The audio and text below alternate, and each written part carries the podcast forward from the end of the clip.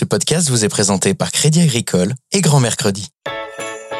Grands-parents sereins, grands-parents sereins, le podcast qui vous permet enfin de garder vos petits-enfants l'esprit libre. Bonjour les grands-parents. Chers grands-parents, aujourd'hui dans ce nouvel épisode de Grands-parents sereins, c'est Geoffroy, grand-père de neuf petits-enfants, qui nous a confié sa question. Grands-parents sereins, quand s'occuper de ses petits-enfants ne devient plus qu'un plaisir.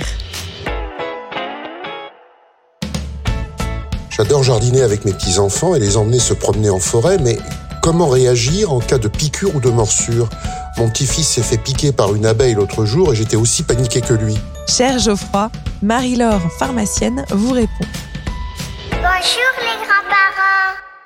Alors, pour être bien préparé à ce type d'incident, il faut déjà apprendre à vos petits-enfants à garder leur calme, leur dire que la nature a besoin de tous ces insectes pour vivre, ils seront rassurés.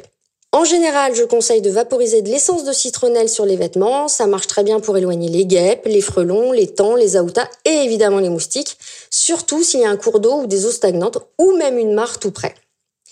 Si un insecte s'approche, il faut surtout garder la bouche fermée et ne pas faire de gestes brusques. Au jardin, pensez aussi à poser des pièges spéciaux pour les frelons asiatiques dont la piqûre est extrêmement dangereuse. En forêt, les deux principaux dangers sont les vipères et les tiques. Pour éviter de se retrouver nez à nez avec un serpent, encouragez vos petits-enfants à faire du bruit quand ils se baladent, en tapant le sol avec un bâton, pourquoi pas, et évitez de soulever des tas de pierres ou de jouer dans les broussailles où adorent se cacher tous les reptiles. Et si vous en croisez un, restez immobile et ne criez pas. Évidemment, on n'emporte pas son doudou en forêt à cause des parasites. Au jardin ou dans les bois, le mieux est de miser sur des vêtements longs, couvrants. Et je vais même vous donner une petite astuce tout sauf des tissus à fleurs, noirs ou de couleur vive, ils attirent les insectes. Ayez toujours sur vous une trousse de secours et avec euh, dedans un antiseptique sans alcool, comme ça ça pique pas, avec euh, des cotons, des compresses, une crème pour calmer les piqûres évidemment, une pince à épiler puisque la première chose à faire est d'enlever le dard de la guêpe ou du frelon par exemple, et puis une pompe à venin. On en trouve en pharmacie et c'est très facile à utiliser. Prévoyez aussi un tire-tique pour pouvoir les retirer plus facilement. Par contre, en cas de morsure de serpent, il faut appeler immédiatement le 15.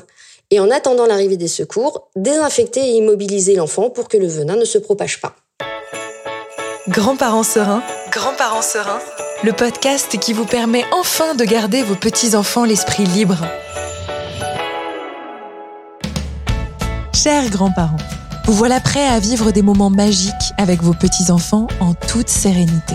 Ce podcast vous est proposé par Crédit Agricole et Grand Mercredi qui vous donne rendez-vous très prochainement pour un nouvel épisode de Grands-parents sereins. À bientôt. Au revoir les grands-parents.